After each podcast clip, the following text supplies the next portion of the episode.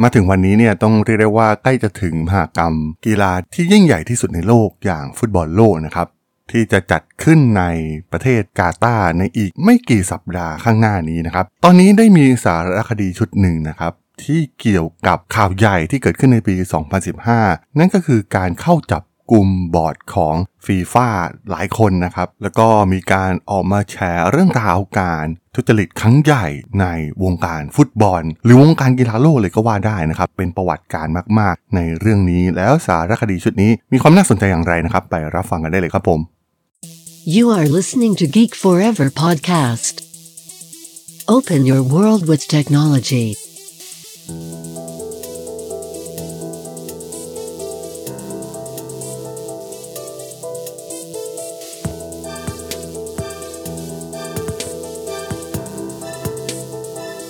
This is Geek Talk. ส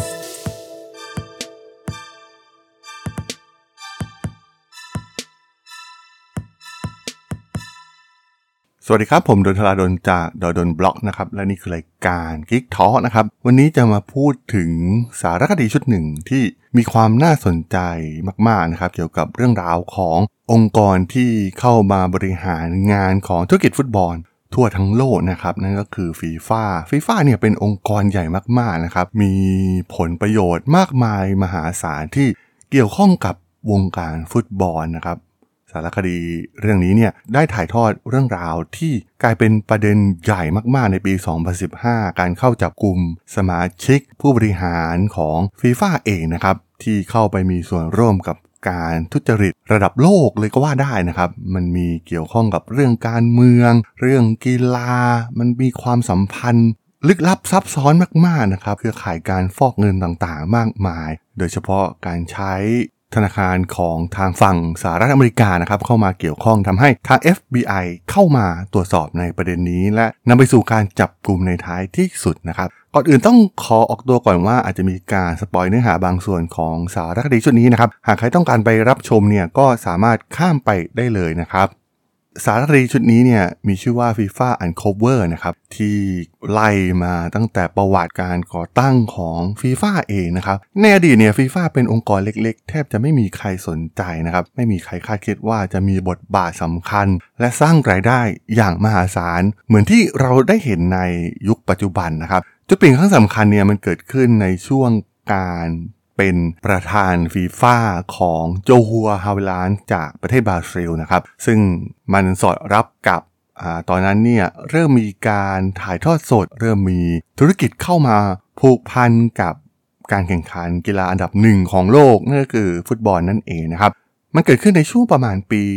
1974 นะครับ ตอนนั้นที่โจฮัวฮาเวลานเข้ามาบริหารงานฟีฟ่าแล้วก็ดำเนินนโยบายหลาย ๆ อย่างที่พลิกองค์กรนี้นะครับ ให้สามารถสร้างรายได้อย่างมหาศาล และเขาก็ได้มือขวาคนสำคัญนะครับ และเป็น key man คนสำคัญของสารคดีชุดนี้ นั่นก็คือเซปป์ แบลตเตอร์นั่นเอง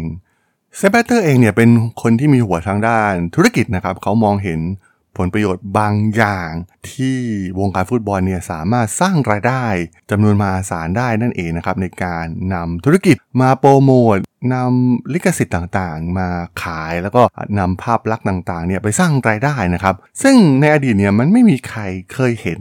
คุณค่าเหล่านี้มาก่อนในวงการฟุตบอลนะครับ จนเซปป์ แบลตเตอร์เนี่ยเข้ามาช่วยโจอัวฮาเวลานจ์บริหารงานฟีฟ่านั่นเองนะครับ สิ่งแรกที่ เขาทำก็คือการจับมือกับแบรนด์ยักษ์ใหญ่อย่างโคคาโคล่านะครับที่เข้ามาสนับสนุนวงการฟุตบอล และเมื่อแบรนด์ยักษ์ใหญ่อย่างโคคาโคล่าเข้ามาเนี่ยแบรนด์อื่นๆก็ตามเข้ามา เมื่อเห็นความสำเร็จของแบรนด์อย่างโคคาโคล่านั่นเอง ซึ่งเขาไม่แปลกใจนะครับทำไมโคคาโคล่าจึงผูกขาดในแผ่นป้ายโฆษณาของวงการฟุตบอลโลกเราติดตาภาพนี้มานานมากๆนะครับ เพราะว่าเขาเป็นคนเริ่มต้นเข้ามา สนับสนุนฟีฟ่านั่นเอง โดยสารคดีชุดนี้เนี่ยจะเป็นตอนๆนะครับ แล้วก็เล่าเรื่องราวมาตั้งแต่ยุคเริ่มต้นการก่อตั้งฟีฟ่าผ่านการบริหารของโจอัวฮาเวลานจ์นะครับ มาจนถึงยุคของเซปป์ แบลตเตอร์นะครับ มีการหักเหลี่ยมเฉือนคมกัน แม้กระทั่งตัวโจอัวฮาเวลานจ์กับเซปป์ แบลตเตอร์เองเนี่ยก็ จากกันไปไม่ค่อยดีเท่าไหร่นะครับเหมือนเป็นการหักหลังกัน ซึ่งแน่นอนนะครับว่าเมื่อมันมีผลประโยชน์เข้ามาเกี่ยวข้องจำนวนมหาศาลเนี่ยมันก็เกิดการเมืองขึ้นในองค์กรอย่างฟีฟ่าและด้วยการที่ฟีฟ่าเนี่ยมันเป็นองค์กรอิสระนะครับไม่มีใครมาตรวจสอบเลยด้วยซ้ำนะครับอยู่เหนือทุกกฎเกณฑ์ทุกอย่าง มื่อฟุตบอลกลายเป็นกีฬาชั้นนำระดับโลกเนี่ยก็ทำให้องค์กรนี้เนี่ยมีอำนาจ มีบารมี มีอิทธิพลไปหมดนะครับ ไปยุ่งเกี่ยวกับการเมืองการปกครองอะไรด้วยซ้ำนะครับ ทุกๆชาติเนี่ยอยากที่จะเป็นเจ้าภาพ การแข่งขันกีฬาที่ใหญ่ที่สุดในโลก อย่างฟุตบอลโลก จุดพีคจริงๆ ของสารคดีชุดนี้เนี่ยก็คือการที่ทาง FBI เนี่ยเข้ามาเริ่มสอบสวนนะครับ หลังจากได้หลักฐานบางอย่างจากผู้บริหารฟีฟ่านะครับที่เป็นชาวอเมริกันอย่างชัค เบลเซอร์นะครับคนนี้มีความสำคัญเป็นตัวละครสำคัญมาก ๆ ของสารคดีชุดนี้นะครับ เพราะว่าเป็นต้นเหตุที่ทำให้ FBI เนี่ยเข้ามาจัดการในเรื่องนี้นะครับ แน่นอนว่ามันเกี่ยวข้องกับการคัดเลือก เจ้าภาพฟุตบอลโลกด้วยนะครับ เพราะว่าในการจัดการแข่งขันปี 2022 ที่กำลังจะถึงนี้เนี่ยครับที่จะจัดขึ้นที่กาตาร์ในตอนนั้นเนี่ยทางอเมริกาเนี่ยหมายมั่นปั้นมือเป็นอย่างมากนะครับว่าพวกเขามีความพร้อมแทบจะทุกอย่างนะครับมีสนามที่ได้มาตรฐานระบบอ่าคมนาคมขนส่งโครงสร้างพื้นฐานต่างๆเนี่ยยังไงสหรัฐอเมริกาเนี่ยมาวินแน่นอนนะครับในการจัดฟุตบอลโลกปี 2022 แต่เหตุการณ์มันพลิกผันเมื่อกาตาร์ เอาชนะอเมริกาไปได้นะครับในการจัดการแข่งขันในปี 2022 นะครับ ซึ่งตรงนี้เนี่ยมันมีความเกี่ยวข้องมาก ๆ เพราะว่ามันไปเกี่ยวข้องกับเรื่องราวการรับสินบนต่างๆ การทุจริตที่เกิดขึ้นนะครับ เพราะว่าการคัดเลือกฟุตบอลโลกเนี่ยมันทำโดยบอร์ดบริหารของฟีฟ่าซึ่งมีเพียง 24 คนเท่านั้นนะครับ ซึ่ง 24 คนคนนี้เนี่ยก็จะเป็นกลุ่มที่ตัดสินใจว่าใครจะเป็นเจ้าภาพฟุตบอลโลกในแต่ละปี ซึ่งก่อนหน้านี้มันก็ไม่ค่อยมีปัญหานะครับ ทั้งในฝรั่งเศส ในเอเชีย ในเยอรมัน และเริ่มมีกลิ่นตุตุบ้างนะครับ ในการเป็นเจ้าภาพของแอฟริกาใต้ในปี 2010 นะครับ ตอนนั้นก็มีข้อกล่าวหาในเรื่องการทุจริตนะครับ มีการยัดเงินใต้โต๊ะให้กับเหล่าบอร์ดบริหารของทางฟีฟ่าแต่ว่า มันก็ไม่ใช่เรื่องน่าเกลียดนะครับ เพราะว่าตอนนั้นเนี่ยฟีฟ่าตั้งใจไว้อยู่แล้วนะครับ ว่าต้องการจัดฟุตบอลโลกในแอฟริกา และชาติที่มีศักยภาพที่สุดเนี่ยก็คงหนีไม่พ้นแอฟริกานะครับ ตอนนั้นมีการแข่งขันระหว่างแอฟริกาโมร็อกโกอียิปต์นะครับสุดท้ายแอฟริกาใต้เนี่ยก็สามารถเอาชนะไปได้และที่สำคัญนะครับสารคดีชุดนี้เนี่ยมันยังมีความเกี่ยวข้องกับคนไทยที่เข้าไปมีส่วนร่วมในเป็นบอร์ดของฟีฟ่านะครับอย่างที่เรารู้กันในอดีตนายกสมาคม ฟุตบอลของประเทศไทยนั่นเองนะครับ ซึ่งแน่นอนก็มีสิทธิ์ออกเสียงในการโหวตว่าใครจะเป็นเจ้าภาพ ซึ่งในการโหวตปี 2018 ที่จัดขึ้นที่รัสเซียกับปี 2022 ที่จัดขึ้นที่กาตาร์เนี่ยมันเป็นการเลือกครั้งเดียวนะครับ โดยทางบอร์ดของฟีฟ่าเนี่ยจะทำการคัดเลือกเจ้าภาพ 2 ครั้งในโอกาสเดียวเลย ซึ่งนี่แหละมันเป็นปัญหานะครับ ตอนนั้นก็มีอังกฤษแข่งกับรัสเซีย มีอเมริกามาแข่งกับกาตาร์กาตาร์เนี่ยแทบจะเป็นม้ามืดเลยด้วยซ้ำนะครับ เพราะว่าดูแล้วไม่มีใครคิดว่ากาตาร์สามารถจัดได้ เพราะว่าอุณหภูมิที่ค่อนข้างสูงในช่วงฤดูร้อนนะครับที่ทางฟุตบอลโลกเนี่ยจะจัดในฤดูร้อนเป็นส่วนใหญ่หลังจากฟุตบอลในแต่ละประเทศในลีกแต่ละประเทศเนี่ยจบฤดูกาลไปนะครับ แต่อย่างที่เราเห็นในสิ่งที่จะกำลังจะเกิดขึ้นนั่นก็คือตอนนี้เนี่ยกาตาร์จะจัดฟุตบอลโลกช่วง กลางฤดูกาลนะครับในช่วงปลายปี ซึ่งอุณหภูมิเนี่ยมันสามารถที่จะจัดได้นะครับ แต่ก็นั่นแหละครับ มันมีข้อกล่าวหามากมายนะครับ เกี่ยวข้องกับกาตาเอง แม้ทางกาตาก็ออกมาปฏิเสธ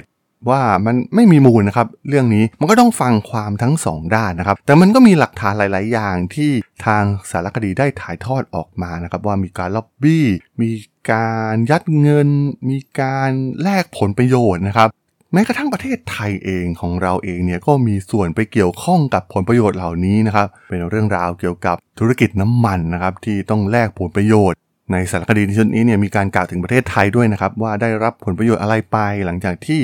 มีการเลือกกาตาให้เป็นเจ้าภาพฟุตบอลโลก ซึ่ง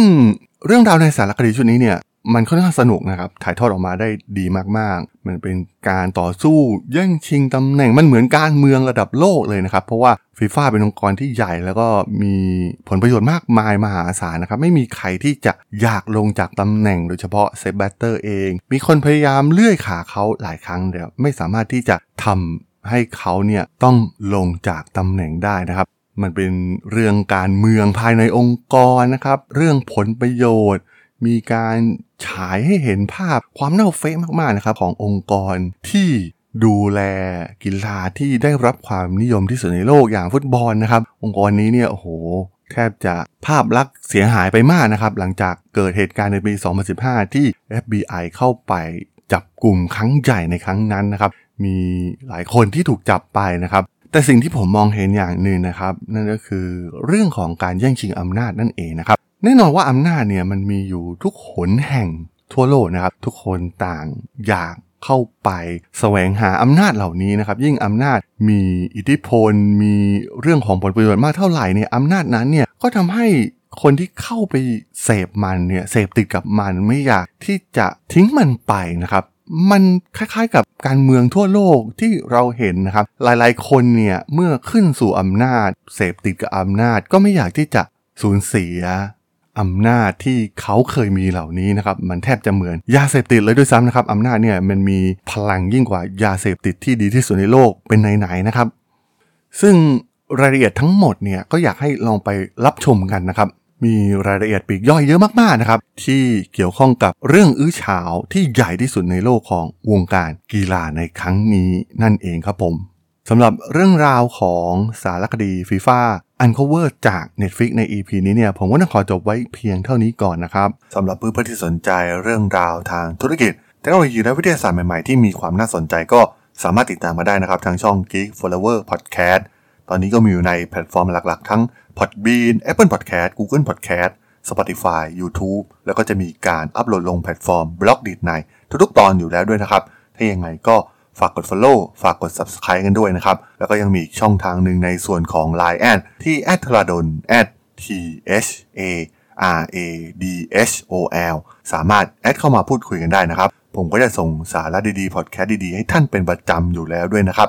ถ้าอย่างไงก็ฝากติดตามทางช่องทางต่างๆ กันด้วยนะครับสำหรับใน EP นี้เนี่ยผมต้องขอลากันไปก่อนนะครับ เจอกันใหม่ใน EP หน้านะครับผม สวัสดีครับ